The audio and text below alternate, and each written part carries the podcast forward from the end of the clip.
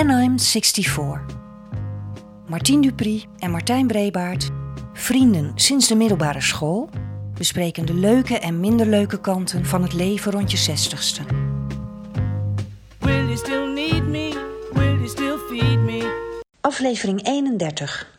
Dromen. When I'm 64. Welkom bij aflevering 31 van de podcast When I'm 64. Als we dit 31. opnemen, ja 31. Ja. Als we dit opnemen, dan is het half juli. En eh, dat leek ons wel een mooi moment voor de laatste aflevering voor de vakantie. Ja. Ga je nog weg trouwens, Martien?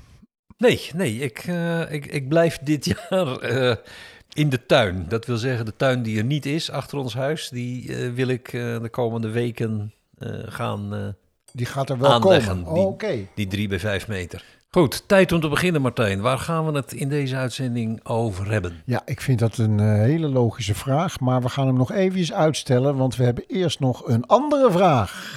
Ja, wat maakt hij je mee? Juist, essentiële en onvermijdelijke openingsvraag. Wat maakte je mee?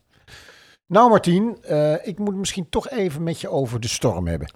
Eh, die is aan jou eh, voorbij gegaan in Ja. Rotterdam. Jij zat lekker in de zon, terwijl hier echt de pleuris uitbrak. Ik woon in Haarlem, zoals je weet. Ja. En dat is misschien wel de, ja, het, het, het centrum, hoe heet hoe, hoe noem je? Epicentrum. epicentrum van de storm geweest. En ik durf wel te zeggen dat binnen Haarlem, mijn wijk, de Kleverparkwijk, nog eens een keertje het epicentrum binnen het epicentrum was. Daar is namelijk ook die, die enige dode gevallen. Hè? En dat bo- wereldberoemde straatje waar vijf iepen zijn omgegaan, dat ligt ook bij Ja. mij zo'n beetje om de hoek. Eh, je moet je de situatie voorstellen. Ik zat gisterochtend eh, fris geschoren en gewassen klaar voor eh, een examenonderdeel bij 4 HAVO. Toen ik een melding van school kreeg dat de school vandaag dicht was. Ja. En toen dacht ik nog, nou dat lijkt mij nogal overdreven. Ik zag een aardig briesje, maar meer dan dat was het ook helemaal niet. Bij jou was helemaal niks aan de hand. Eh, dus ik zette in de buurt-app, maakte ik nog een leuk grapje, weet je wel. De school is weg omdat ze ba- dicht, omdat ze bang zijn vanwege wegwaaiende eh, brugklassers. Eh, maar heel kort daarna hoorde ik dat er in Haarlem dus een dode was gevallen. Ja. Dus ehm, dan heb je je kennelijk toch een beetje vergist. En dan is het toch iets meer dan een briesje. En toen de storm rond 12 uur was gaan liggen, dan krijg je die hele macabere, eh, totale stilte. Rust, Eh, ja. ja, dat heb ik altijd, daar heb ik al iets mee, weet je wel. Ook al de, de- niet dat ik het meegemaakt heb, maar ik kan me zo voorstellen, na een ongeluk, verschrikkelijke knal en dan de stilte daarna. Ja. Dus toen ben ik een beetje door de buurt gaan lopen. Nou, ik wist niet wat ik zag. Het was totale chaos. Overal bomen omgewaaid, dakpannen op straat, auto's. Echt een soort warzone. En ik vermoed dat het zeer plaatselijk geweld was. Want eh, Ja. het was een gebied van, nou ja, misschien twee kilometer. Maar dat was ook echt een gigantische puinhoop. Dus ik heb mijn grappige tweet maar weer verwijderd. Het was eh, indrukwekkend en verontrustend, dit eh, natuurgeweld. Hey, en eh, jij? Wat heb jij meegemaakt? Ja, ik, eh, ik deed vorige week mijn laatst betaalde werkdag. Martien, je bent officieel met pensioen. Ik ben met pensioen, ja. Gefeliciteerd, man. Nu nog wachten of er ook pensioengeld binnen gaat komen. Ja. Ik had me wel eh, psychisch wel goed voorbereid, want de afgelopen vijf dagen dat ik nu met pensioen ben, ben ik nog niet in een zwart gat gevallen. Het kan nog gaan gebeuren, maar ik denk het niet. Ik werd van mijn laatste werk, dat weet je wel, daar werd ik niet echt eh, gelukkig van. Nee, ik, mag ik even zeggen, ik vond ook dat je vanmiddag echt anders binnenkwam. Normaal gesproken kom je van je werk. Ja, Altijd toch enigszins gestrest. Ik vond echt dat, eh, dus ik zag dat meteen, zeg maar. Je zag er anders uit. ik hoop niet dat de ontspanning zich zo tot mijn tachtigste voortzet. Nee, maar het viel wel op. Ja, ja oké. Nee, prettig. Nee, maar goed. Ik, mijn credo eh, was de wereld waarin ik werk is gelukkig niet de wereld waarin ik leef. Ik leef thuis, in mijn gezin en bij de paar vrienden die ik zo noem. En ik ben blij dat ik nu niet meer eh, eh, werk, althans dit werk niet meer doe. Deze week kon ik genieten van geen haast bij het boodschappen doen. Wat maakt het uit? Ik kon er net zo lang over doen als ik zelf wilde. Ik stond gewoon een beetje gelukkig te wezen bij de Albert Heijn. Ik hoop wel dat ik niet zoals al die andere 70-plus mannen die ik op straat tegenkom, die een hond uitlaten, doelloos wandelen, achter hun vrouw aanlopen in de supermarkt. Ik hoop niet dat ik ook zo'n zelfingenomen, zelfvoldane, optimistische, eh, stomme lach en bevroren op mijn gezicht krijg. De kans lijkt mij klein. Je Ja, ik mensen genoeg om je heen die je daarvoor... eh, Mij daarvan weerhouden, ja. Ja, ja. ja. Ja, ik weet niet, alles bij elkaar is het leven, althans mijn leven, als ik dat niet zou delen met Marian en de kinderen en de kleinkinderen, ik blijf het één grote treurnis vinden. Ik blijf voorlopig en met ple- plezier een misantroop, pessimistisch en de mensen die ik niet ken, blijf ik wantrouwen. Dat laat ik me, pensioen of niet, nog even niet afnemen. Ik heb er gewoon te veel aardigheid in. En het past bij je, Martien. Dankjewel.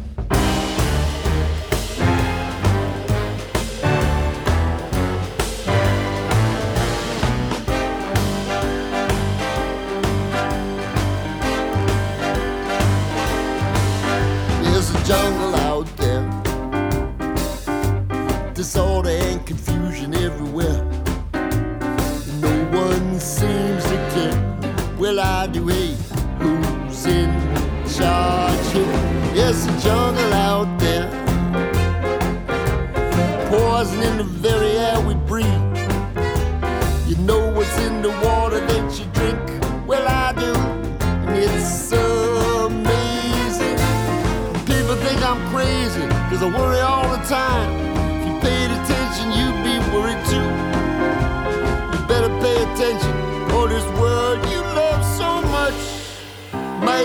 just kill you. I could be wrong now, but I don't think so. Cause there's a jungle out there. There's a jungle out there. There's a jungle out there. Martien, Yes. onze mailbox is zo ongeveer ontploft... naar aanleiding van jouw versie van Haat. Het liedje Ja. van... eh, Oh, prachtig. het Anti-hondenlied van Ivo. Ja, We willen meer, we willen meer. Kennelijk boorden we een goudmijn aan. Wij zijn de beroerdste niet, er komt meer. Eigenlijk vinden wij dat namelijk ook een ontzettend leuk idee. Het zingen van cabaretnummers heeft ons ooit eh, voor een groot deel samengebracht. Ja, absoluut. Toch? En, ja, en daarom, en, en ook omdat er juist uit die tijd... Hè, we hebben het nog over de tijd dat cabaret een piano met een paar barkrukken was... of een paar stoelen. Er zijn nog zoveel prachtige nummers eh, die je nooit meer hoort. En die wij eigenlijk allemaal uit ons hoofd kennen. Ja, en die zijn misschien soms wel gedateerd... Ja, Maar eh, dan maar gedateerd. Want Ja. ik vind het eigenlijk ontzettend leuk om die... eh, we gaan ze niet opvieven. nee, nee, nee, Nee. dat moet je echt niet doen. Nee, nee, nee. En wat gaan we, we gaan regelmatig een nummer nu in de podcast laten horen. Zeker. En ik dacht voor vanavond, kijk, onze twee grote, eh, we, hadden meerdere ehm, ehm, groepen waar we van hielden, maar de, de twee favorieten waren toch wel Ivo de Wijs en, en, en, en Donkey Shocking. Zeker. Ook omdat ze eigenlijk zo verschillend waren Ja. in het soort eh, cabaret wat ze brachten. Verleden week hebben we Haat van eh, Ivo, Ivo. gedaan. Zeker. En ik wilde vanavond eigenlijk met jou eh, een nummer Ontvoerd doen. Een van mijn Groot, favorieten. Ja. typisch Jos Groot eh, nummer qua tekst. En de muziek, eh, je zou misschien Pieter van Empelen verwachten. Ja. De pianist van Doggy Joe. Maar die was, had de groep toen net verlaten. En dit was zijn, opvanger, zijn opvolger, Willem-Jan Gevers. Het nummer is Ontvoerd. Ons jongste broertje is ontvoerd, ze hebben lang op ons geloerd. Maar nou hebben ze de jongste toch gegrepen. Gisteren midden op de dag, terwijl iedereen het zag, voor de oprit van ons buitenhuis in Epe. Papa zei ontzettend kwaad, hè wat doet hij ook op straat? Hij is nou 16, hij had wijzer moeten zijn. God, we zijn nou eenmaal rijk en dus zeer aantrekkelijk. Voor zo'n communistisch terroristisch schijn. De losprijs die is 2 miljoen. Paps wist niet wat hij moest doen, want hij heeft het geld natuurlijk wel voorhanden. Maar hij riep, ik geef geen cent aan zo'n vuile dissident. Dat gaat allemaal toch naar de Oostbloklanden. Maar toen zei mama bedaar, jij haalt alles door elkaar. En je gaat dat geld nu van de bank afhalen. Ja, want op de golfbaan schijnt het praatje rond te gaan. Dat we maar een half miljoen kunnen betalen.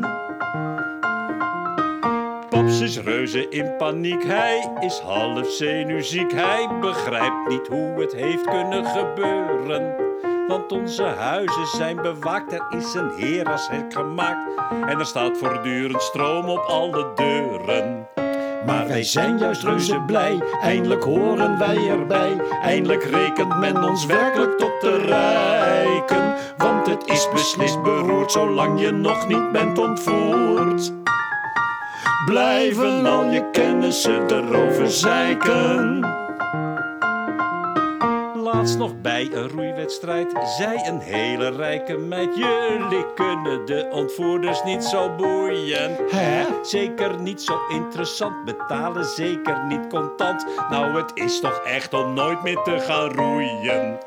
Maar dat is nou niet meer zo. Paps geeft 2 miljoen cadeau. En dat legt hij morgen neer in een portiek. En dan komt ons broertje thuis. En dan komt het op de buis. En dan zijn wij voortaan dus bijzonder chic. Paps roept, oh als hij maar komt, als bezond, maar niet verdomd, want hij had al van die linkse sympathieën. God, misschien dat hij al vrijt met zo'n terroristenmeid, want voor links en sexy gaat hij door de knieën. Ja, dat komt wel vaker voor. Kijk maar naar die Aldo Moor. Moro, die kreeg ook steeds linksere gedachten. En Miss Heurs Patricia, die schoot op de eigen pa. En misschien staat mij dat morgen ook te wachten.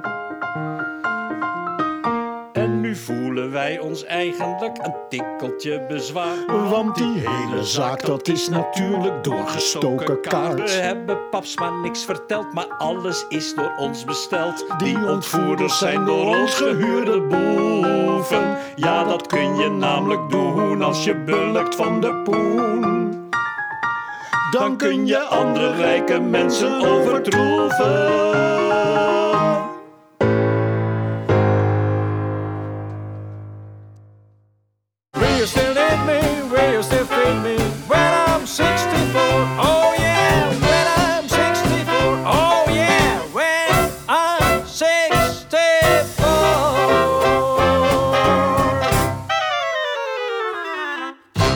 Martien, droom jij veel?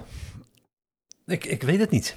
Je weet het niet. Nee, ik denk dat ik, eh, als, je- als, je, als ik er antwoord op zou moeten geven, met, met uh, pistool in mijn rug, dan zeg ik één droom per nacht. Maar ik heb geen flauw idee. Oké, het is Nee. geen item in ieder geval. Nee, je. ik ben het me niet bewust. En, en als ik er wel eens wakker van word, dan eh, ben ik ook terstond vergeten waar het over ging. Oké, nou, eh, ik zou deze podcast eigenlijk graag over dromen willen hebben. Mhm. Omdat het voor mij wel een item is. Ik ga de laatste tijd toch wel gebukt onder heftige en eh, zeer realistische dromen. En die zijn niet leuk over het algemeen. Dat zijn vaak Nee, paniekachtige dromen. En het vervelende is dat je dan s'morgens, juist omdat ze zo reëel zijn... eh, heb je Niet wel uit die sfeer komt. nodig. Ja, je komt er niet uit. Je hebt ook wel een uur nodig. Je weet wel dat het, droom, dat het een droom nou ja, bij, bij sommige dingen heb je dus echt tijd nodig om dat op zijn juiste, zijn juiste plek te geven. Kan me nog herinneren dat ik ooit met Mea gestopt ben met roken. eh, Met behulp van het eh, medicijn Champix, wat inmiddels Ja. verboden is. Ja. Toen had ik dat ook. En daar, dat, dat blijkt te komen dat er een soort antidepressiva in zitten. Die onmiddellijk stond ook bij de bijwerking. Ja. Heel hevig gaat dromen. Nou, Oh. nu heb ik dat ook weer. En ik dacht van nou, ik wil toch wel eens weten wat, hoe dat zit. Ik, ben, ik heb een beetje voorwerk gedaan. Ehm, eigenlijk weten mensen helemaal niet zoveel. Zoals de geleerden, die weten eigenlijk niet zoveel van dromen. Eh, de droom, ehm, eh, droomkennis, zal ik maar zeggen, dat is de onerologie. Nooit geweten. Nee. Wetenschap die zich bezighoudt met het bestuderen en interpreteren van dromen. Maar een heleboel dingen blijven, eh, ja, blijven eigenlijk onduidelijk. Wat er precies gebeurt in je hersenen.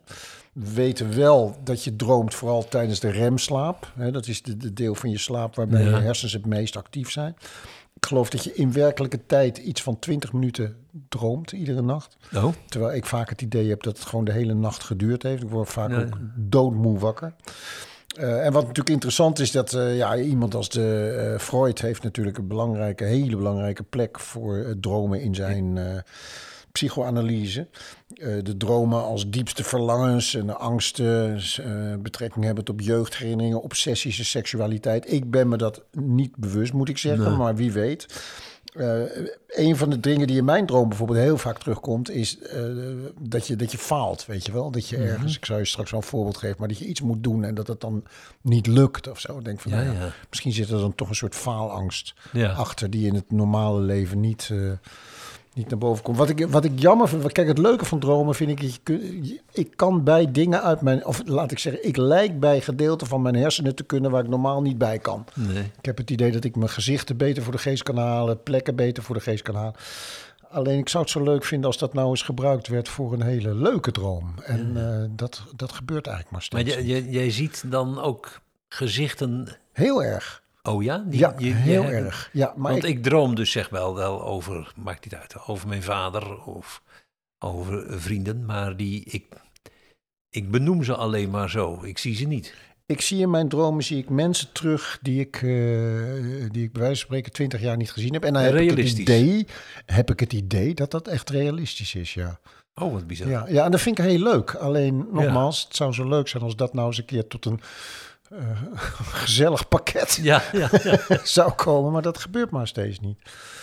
Maar dit is dus niet iets wat jij op die manier eh, ehm, tegenkomt. Je dochter namelijk wel. ja.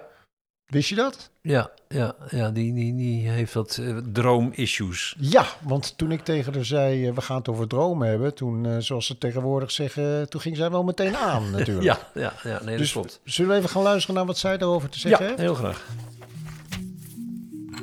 Brief aan mijn vader. Elke aflevering schrijft Marijn Iwema een brief aan haar vader Martien. Vandaag de brief van woensdag 19 juli. Hoi pap. Dromen, of eigenlijk nachtmerries, zijn wel mijn specialiteit. Ik heb zelf last van hormonale nachtmerries. En naast dat ik dus elke maand wel een aantal nachtmerries heb, heb ik in mijn zwangerschappen echt elke nacht nachtmerries gehad. Hoe je van nachtmerries afkomt, is minder mijn specialiteit, maar ik heb er wel een droom over. Mijn droom is namelijk om lucide te leren dromen. Mensen die lucide dromen weten tijdens hun slaap dat ze dromen. Ja, dat is natuurlijk mega handig tijdens die nachtmerries van mij. Maar ook wanneer je een rijke fantasie hebt en bijvoorbeeld wilt vliegen in je droom, of van een waterval af wil springen, en een reus wil zijn, ja, noem maar op. Nou, men zegt dat je jezelf kunt trainen om lucide te gaan dromen. Ja, daar zijn verschillende technieken voor. Zo kun je bijvoorbeeld elke dag jezelf bewust afvragen of je wakker bent of dat je droomt. En wanneer je dit overdag vaak doet, zegt men dat je je ook s'nachts dan af gaat vragen of je wakker bent of je droomt. En zo kun je dan controle krijgen over je dromen en je nachtmerries omzetten in een soort heldenfilm waarin je zelf de hoofdrol speelt. Ja, het is mij alleen nog niet gelukt. Maar pap, wanneer ik dit schrijf, ben jij nog geen week echt, echt met pensioen. Nu dat de werkelijkheid is. Wat zijn jouw dromen voor de komende tijd? Kus. Ja, Marijn, dat, dat, dat vraag je goed. Want dat zijn andere dromen dan waar Martijn het net over had. Eh, dromen die ik over het algemeen maar heel weinig eh, heb. Maar ik heb wel huistuin- en keukendromen. Ehm ik wil samen met Marian gezond blijven. Ik wil de kleinkinderen eh, groot zien worden. En wat zou ik eh, graag met eh Rickert, eh, een van de drie, of alle drie wat mij betreft, eh, eh, zusjes naar het altaar brengen. Maar dan hebben we het eigenlijk inderdaad Over bijna meer over wensen, Wensdromen, schuine streep ja. verwachtingen, Ja. dan over de surrealistische kant van dromen. hè? Ja. Ja. ja, omdat Marijn weet dat natuurlijk, dat ik dat maar zelden Ja, doe. precies. Of in ieder geval, ik ben het me niet bewust. Ehm, maar ehm, dagdromen, als je ze zo mag Ja, noemen. ja, ja, ja. ja. Dagdromen, ja, is dat beter? Ja, oké. Dagdromen zijn er genoeg. Dus ehm, ik, ik droom van, eh, van fijne muziek die mijn leven begeleidt, van familie en vrienden om me heen. Eh, als het een keer wat minder gaat. Ik droom van op stap gaan met de kleinkinderen als ze 16 plus zijn. Droom ik van gelukkig zijn. Ik droom ervan, dat is meer een wensen, om zorgeloos te zijn. Niet bang voor de deurbel of voor een brief. Van gelukkige kinderen en kleinkinderen. Van eten met Bas of met Klaar en Rolf. Van terrasjes met, eh, met jou Martijn en, en Mea. Jachthavens, Martien. Ja, van een geluk en van een gelukkig huwelijk tot het einde. Dat Ja, ja, lijkt me ja, ook nog wel wat. Ja. Maar ik kan er ook heel simpel van dromen dat wij samen een eh, bootje gaan kopen. Hoor. Jou als expert mee als ik een bootje ga kopen. Gewoon leuke dingen. Ja, echt. Ja, ja, Ja, ja, zeker. nee, dat is zo. Ja, nee, ik heb, ik heb wel meer de, de, de wat, de wat bredere eh, dromen. Hè? Dus dan, en dan, ik zou zo, ja, ik zou zo ontzettend graag, dat is meer wensdromen weer. Ik zou ontzettend graag willen dat de maatschappij weer wordt zoals die was voor 2000. Althans, ah, zoals dat ik soort hem, dromen. Ja, Ja, ja. zoals ik die, die, die maatschappij meer tolerant, minder tegenstellingen, minder wappies. Zit je dan met, Geen- je, met je jachthaventje? Ja, geen Jij bent nu aan de mega Ja, nee, ja, nee ik, zou, ik, zou- ik vind dat we eh, in een wat minder gelukkige maatschappij zijn terechtgekomen. Dus en dan hebben we het nog maar niet over de oorlog in Oekraïne, de nucleaire dreiging. Ik, ik dacht, ik, ik droom eigenlijk van de wereld, dat moet jij nog wel weten. Ik droom van de wereld zoals wij dachten dat die zou worden toen de muur viel. Ja, nee, zeker weet ik dat. Maar ik, ik, ik ben even stil, omdat het me ook heel akelig lijkt. Omdat je je ook wel realiseert dat dat dromen zijn die eigenlijk met geen mogelijkheid Denk je te, dat? verwerkelijken, te verwezenlijken zijn, toch? Ik mag toch hopen dat we niet op een one-waytje, wat is dat, een, een, een weg naar de bodem zijn. Ik, ik, ik hoop dat het weer draait. Ja, ja. Ik, ik, ik, ik weet het niet. Ik ben, in Nederland, ik ben binnen de Nederlandse politiek of de Nederlandse maatschappij ook niet zo eh, enthousiast natuurlijk. Ik, ik vind dat er voor veel te weinig mensen eh, inkomens- en, en baanzekerheid is. Ik heb het gevoel dat we Nee, dat- dat allemaal in de zeventiger jaren beter Dat snap ik, natuurlijk snap ik dat. in Alleen beeld hadden. Ja, sorry. wat ik, wat ik eh, probeer te zeggen is dat het ook wel fijn is om af en toe een droom te hebben die je weg kunt strepen. Van, nou, dat is dus gelukt, weet je wel. Bucketlist. Ja. Zo'n zo'n droom over zo'n bootje, dat jij meegaat en je zegt, die moet je maar kopen. Ja, dat zou best kunnen gebeuren. Dat lijkt me gewoon Ja, heel, dat kan. heel leuk ook. Nee, maar dat gaat met grotere dingen natuurlijk ook. Wij zijn buitengewoon gelukkig met onze kinderen. Ja, En kleinkinderen niet vergeten. Dus en de droom dat- is dat dat nog lang zo blijft dan. Ja. Zeker. Stars shining bright above you. Night breezes seem to whisper, I love you. Birds singing in the sycamore tree. Dream a little dream of me. Say nighty night and kiss me. Just hold me tight and tell me you'll miss me while can be.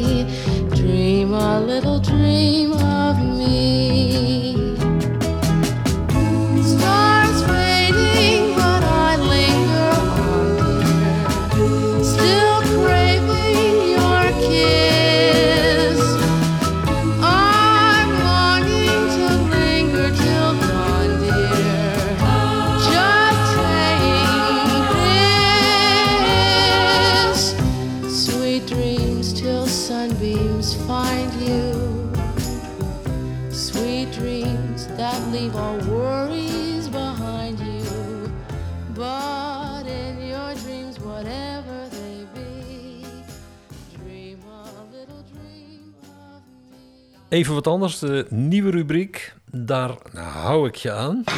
Daar hou ik je aan. Daar hou ik je aan. Ehm, in de vorige aflevering vertelde jij dat je op een terras kennis had gemaakt met een overbuurman. Ja, van Mea, ja. Ja. En dat gesprek was eh, eh, veelbelovend. Jullie hebben toen afgesproken om elkaar eh, te ontmoeten in de tuin bij Mea. Ja. En, en daar het gesprek voor te zetten. Hoe, hoe is dat afgelopen? Ja, nou, Hoe is dat dat was, gegaan? natuurlijk best, was natuurlijk best gek, want eh, inderdaad, we kennen elkaar helemaal niet. Nee. En eh Mea heeft er toen voor gezorgd dat we elkaar nog een keer, overigens wel met z'n drieën. Nou ja, de- ja het was een, was een leuk gesprek. Ik was er wel, ik dacht van ja, hoe raar dan als je elkaar dan voor het eerst ziet. Maar het was eigenlijk heel ontspannen. Van ja, Ja. nou gezellig, leuk om even jullie tuin te zien. En we hebben een paar goede glazen wijn gedronken. En over koetjes en kalfjes en ditjes. Kan en ook te vrijblijvend zijn natuurlijk. Ja, nou, het was, het was oké. maar het idee dat je daar nou een, een, een nieuwe vriend mee eh, gewonnen hebt... nee, dat geloof ik ook weer niet. Dan zou je er nog een afspraak aan vast moeten Ja. maken. En ja, daar was het misschien toch ook net niet close genoeg voor, denk ik. Of dat moet nog komen, of dat je niet. Nou ja, ik weet, je, het blijft een beetje lastig, vind ik, dit soort dingen. Wat je vroeger zo makkelijk deed, omdat je elkaar gewoon regelmatig tegenkwam. Eh, je hebt natuurlijk toch minder sociale contacten. Dus eh, het, het, is, het is niet zo makkelijk om op onze leeftijd nog dat Nou ja, je moet, er af, te je moet er afspraken voor maken. Ja. Dat maakt het al heel lastig. Ja, ja, precies. Precies. Dus de, de spontaniteit. En om nu weer een briefje door de deur te, te gooien van zullen we nog een keertje. Nee. Nee, dat vind ik dan weer een beetje ver gaan. Maar ja, aan de andere kant, als we elkaar nu op straat tegenkomen, ja, dan is het duidelijk dat je, dat je toch iets met elkaar hebt. En, eh, maar het is nog niet de vriend waarvan ik denk van, eh, ga je mee weer Ajax kijken eh, volgende week? Nee. Nee, mij, mij vraag je het ook niet. Nee, wij, wij, Het heeft andere redenen, dat weet je heel goed. wij wachten af. De quote van Colt. Dit wordt een eh, iets wat langer verhaaltje dan normaal. Ik hoop dat dat overal in past. Eh, ik heb zelf vrijwel nooit eh, nachtmerries. Ik droom wel, maar vrij redelijke dingen. Niks om over naar huis te schrijven.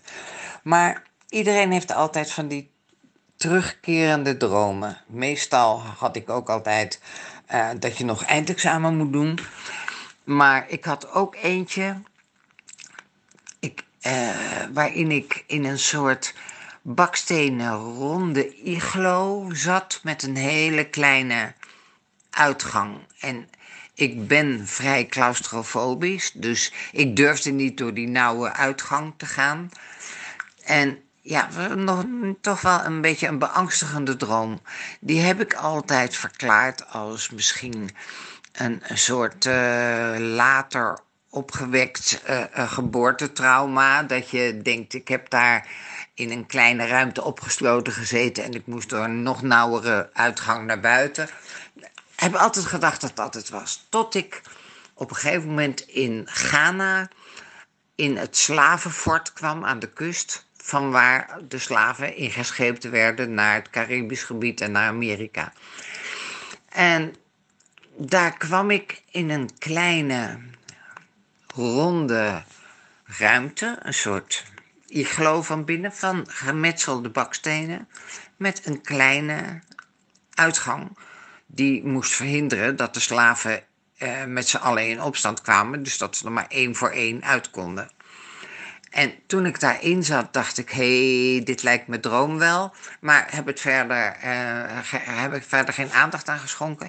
En toen ik later buiten was, dacht ik, dat was godverdomme mijn droom. En ik heb het nooit meer gedroomd. Ja, daar wou ik het even bij laten. Ik leg het bij jullie neer.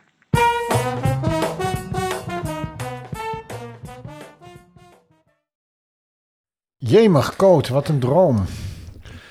Eh, wat mij vooral heel angstig lijkt aan die droom, eerlijk gezegd, is het, het, het een soort voorspellende karakter wat erin zit. Ik heb al het idee, van, het, lijkt, het lijkt me eigenlijk heel eng als je iets droomt wat na de hand uit blijkt te komen. Beetje zoals helderziende voorspellende dromen kunnen hebben. Lijkt je dat niet, Martien? Ja, bijbelse verhalen eh, Ja, doet het mij dan wel erg aan denken. Maar het lijkt me wel heerlijk dat als je het dan in de realiteit meemaakt, dat je van de droom af bent. dat is wat wel van die droom af, ja. Dus ik, ik weet niet zo goed wat ik er eh, van denken moet. Nee, ik denk dat we het hier maar voordat Ja. we die droom gaan duiden. En dat, dat, Nou, dat zeker niet. nee, Nee, dat, van die rare dingen. Will you still need me? Will you still feed me when I'm 64? Zal ik je een eh, concrete angstdroom van mij vertellen, eh Martien? nou, kom op. Eh, dat is ook wel een mooie voorbeeld. Ik slaap er nog wel vannacht. Het speelt zich af in het, eh, eh, het cultureel centrum in Amstelveen. Mhm. En eh, ik zit achter de vleugel, zoals ik dat mijn halve leven heb gedaan in theaters. Vleugel centraal op het podium. Eh, en het eh, voordoek is dicht. Zaal Ja. is vol. Je hoort dat geroezemoes, wat ik ook zo vaak gehoord heb. We zitten een half uur voor, of een halve minuut voordat het doek open gaat. Ja. En ik heb geen idee wat we gaan doen. Echt geen flauwe notie. En op dat moment komt Karin Bloemen voorbij. En die ziet mijn paniek en die zegt tegen mij... Ja joh, je weet wel, dat nummer van die kikker. En loop door. Geen idee. Ja, en Ja. loop door. Alsof het helemaal duidelijk wordt. Ik heb werkelijk geen flauw idee. Nou ja, dat kan je je voorstellen. Op dat moment schrik ik dan wakker. Ik heb deze droom in een paar variëteiten, maar een paar keer gehad. Badend in het zweet, werkelijk.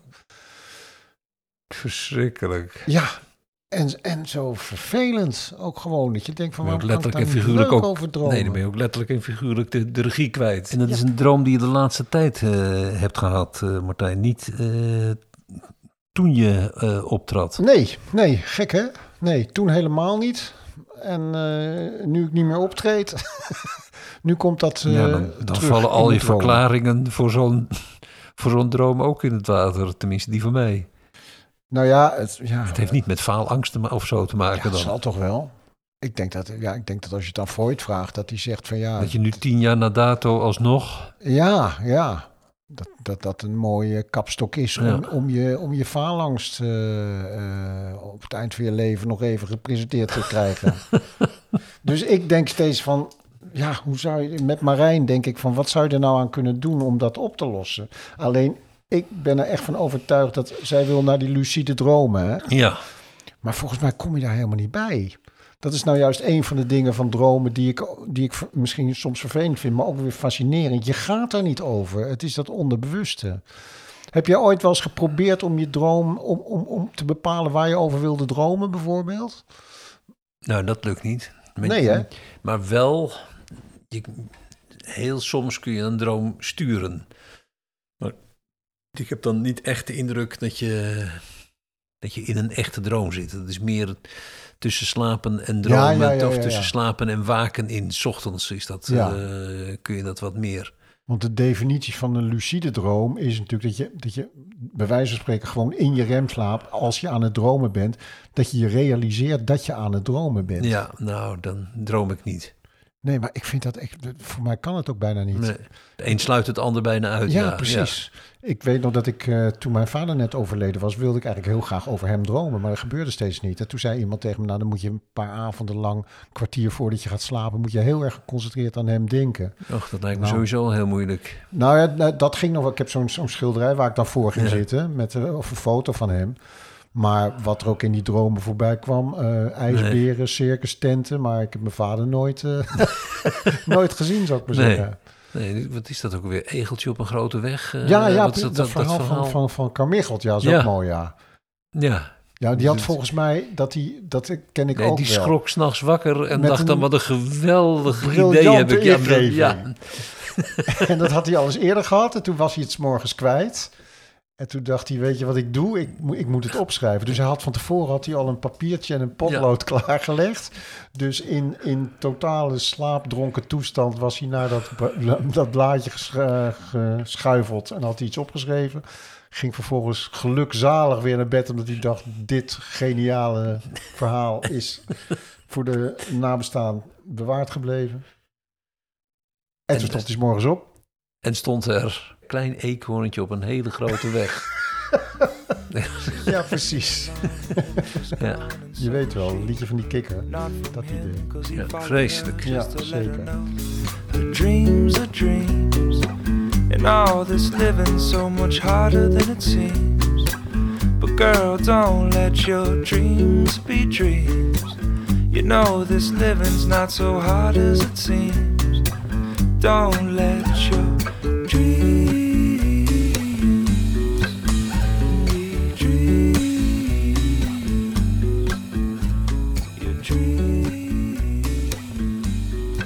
Maar Martien, we hebben nu wel heel erg de eh nachtmerriekant, de angstdromen en zo. Maar dromen hebben natuurlijk ook een bepaalde schoonheid in zich. Ja. Ja. Ja, misschien droom ik wel zo weinig omdat ik die schoonheid niet ken of niet. niet... Nee, ik, ik, heel zelden heb ik wel eens een droom die, die blijkbaar de moeite van het herinneren waard is. Of het weer herbeleven ervan. Maar nee, ik, ik heb geen, geen mooie dromen. Ik, ik, ik droom al nooit van mijn kinderen. Ik droom nooit van onze kleinkinderen. Maar wat ik eigenlijk bedoel is nog niet eens zozeer de inhoud van de droom, als wel eh, eh, de vorm, de, de dingen die mogelijk zijn. Herken je dat niet? Ik vind het wel heel bijzonder dat je over dat in, een, in je droom dingen volstrekt logisch kunnen zijn, die dat natuurlijk helemaal niet zijn als je er 's morgens over nadenkt. Ken je dat schilderij van. Marguerite, waarbij die, die trein uit die, Ja, schoor, ja, ja, uit die schoorsteen-. Dat idee. Dat bedoel ik eigenlijk ook met, met, met, met schoonheid. Ja, het is heel ernstig. Maar ik, ik, dat soort dromen. Does not droom ring a bell. Niet. Nee, nee, nee, nee, nee. Nee ik nou, zou het eigenlijk wel heel graag willen, maar nee, dat is niet zo. Grappig, ja. Ik- Het, het is natuurlijk ook voor iedereen, ieder, ieder mens droomt ook verschillend. Maar ik heb dat ook heel vaak, dat ik dan s'morgens wakker word en dat ik dan aan Mea probeer uit te leggen wat ik gedroomd heb. Ja, En terwijl ik het aan het vertellen ben, denk ik, dat dan breekt het af. volkomen- breekt ook af. Ja, het is onder je, Het- het- onder je het onder je verbrokkelt. verdwijnt Ja. Ja, absoluut. Maar wat ik dan nog wel weet, ja, dat, dat, dat leg ik dan uit op een manier alsof het voor mij volkomen vanzelfsprekend is. Want ik heb het net gedroomd, maar ik hoor het mezelf zeggen. Ik denk, gaat ook helemaal nergens over. Het is echt belachelijk. Dus als je dat aan iemand vertelt die er niet bij geweest is, zal ik maar zeggen. Ja, nee, je, je hebt wel van die, van die benauwende, ehm, maar dat is alleen wat mij betreft alleen maar sfeer. Van die benauwende dromen, dat je wakker, dat je wakker wordt en dat je daar niet naar terug wilt. En dat je dan op een gegeven moment merkt dat je toch weer, althans dat je droom weer die kant op gaat. Ja, En dat je jezelf eigenlijk wakker dwingt. ja, ja, ja, ja, ja, ja. ja. Nee, ik ken, ik ken het verder niet. Marianne kon vroeger wel eh, zichzelf dwingen tot eh, gelukkige dromen. Oh ja, fantastisch. Nou, dat En zou ik- ik dus ik- graag willen. Ja. Maar hoe deed ze dat dan? Ik heb geen idee. Door, door zichzelf eh, inderdaad gewoon een mooi verhaal te vertellen. En, Oh, ja, ja, ja, die, die kon dat, ja. Dat, voelde me altijd wat schuldig over dat dat eh, in mijn nabijheid eh, is afgelopen, ja. Ik, ik meen me te herinneren, maar ik weet het niet eens zeker meer. Ik heb voor deze podcast even teruggezocht, maar kon het niet vinden dat ik ooit een boek gelezen heb.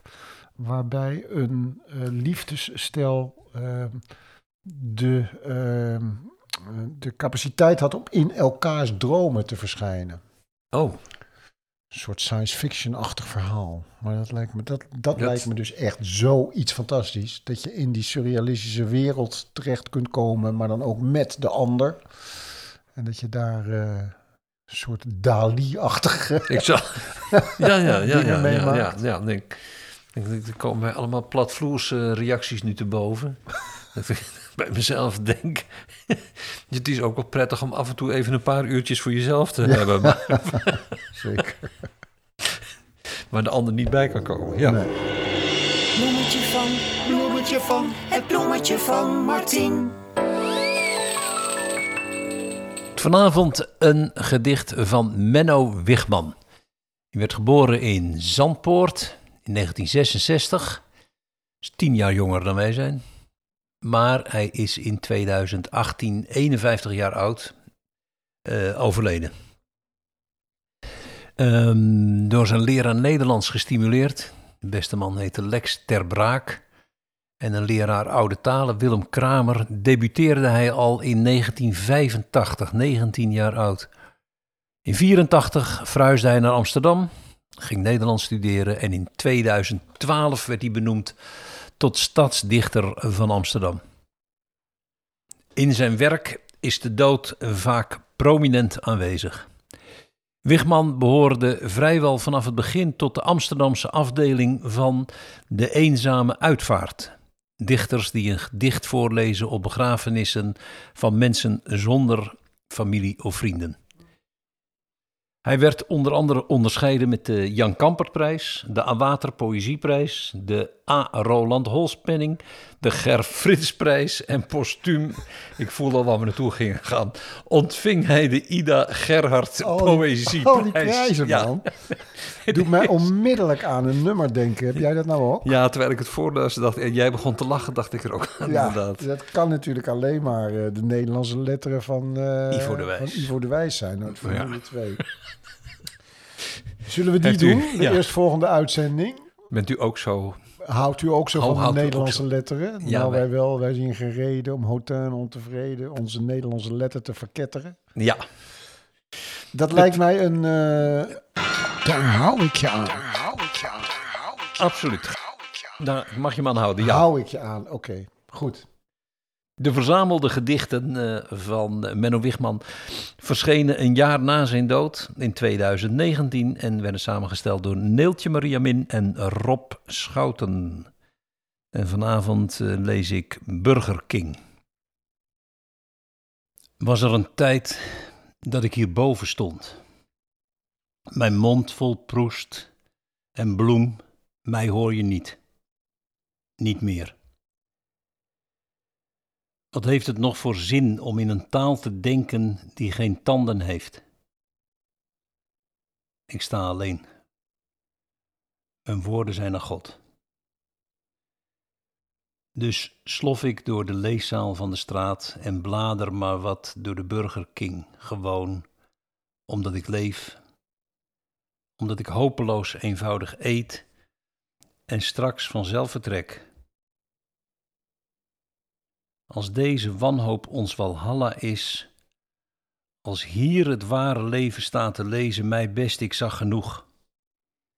In dit verhaal betaal je met jezelf, niet eens bedroefd, eerder verbaasd dat alles wat zo laag en lelijk is, zo sterk en stevig staat.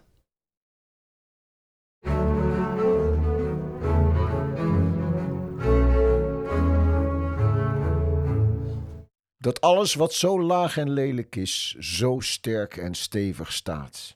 Dat lijkt me een treffende Martien-quote om de vakantie mee in te gaan.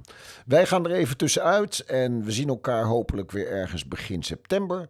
Dan hebben we in ieder geval een Daar houd ik je aan, namelijk dan zingen we het nummer De Nederlandse Letteren van Ivo. Ivo de Wijs, maar vast nog wel meer mooie dingen. Onze grote dank naar de sterke podcastvrouwen Koot, Marijn, Mea en Martine. Je kunt ons mailen op whenI'm64podcast@gmail.com en je kunt ook kijken op onze Insta-pagina When I'm 64pod. Alles wat ik nu gezegd heb kun je ook nog even teruglezen in de show notes. Ik wens iedereen, mede namens Martien, een hele goede vakantie en hopelijk tot aflevering 32 in september. Doeg!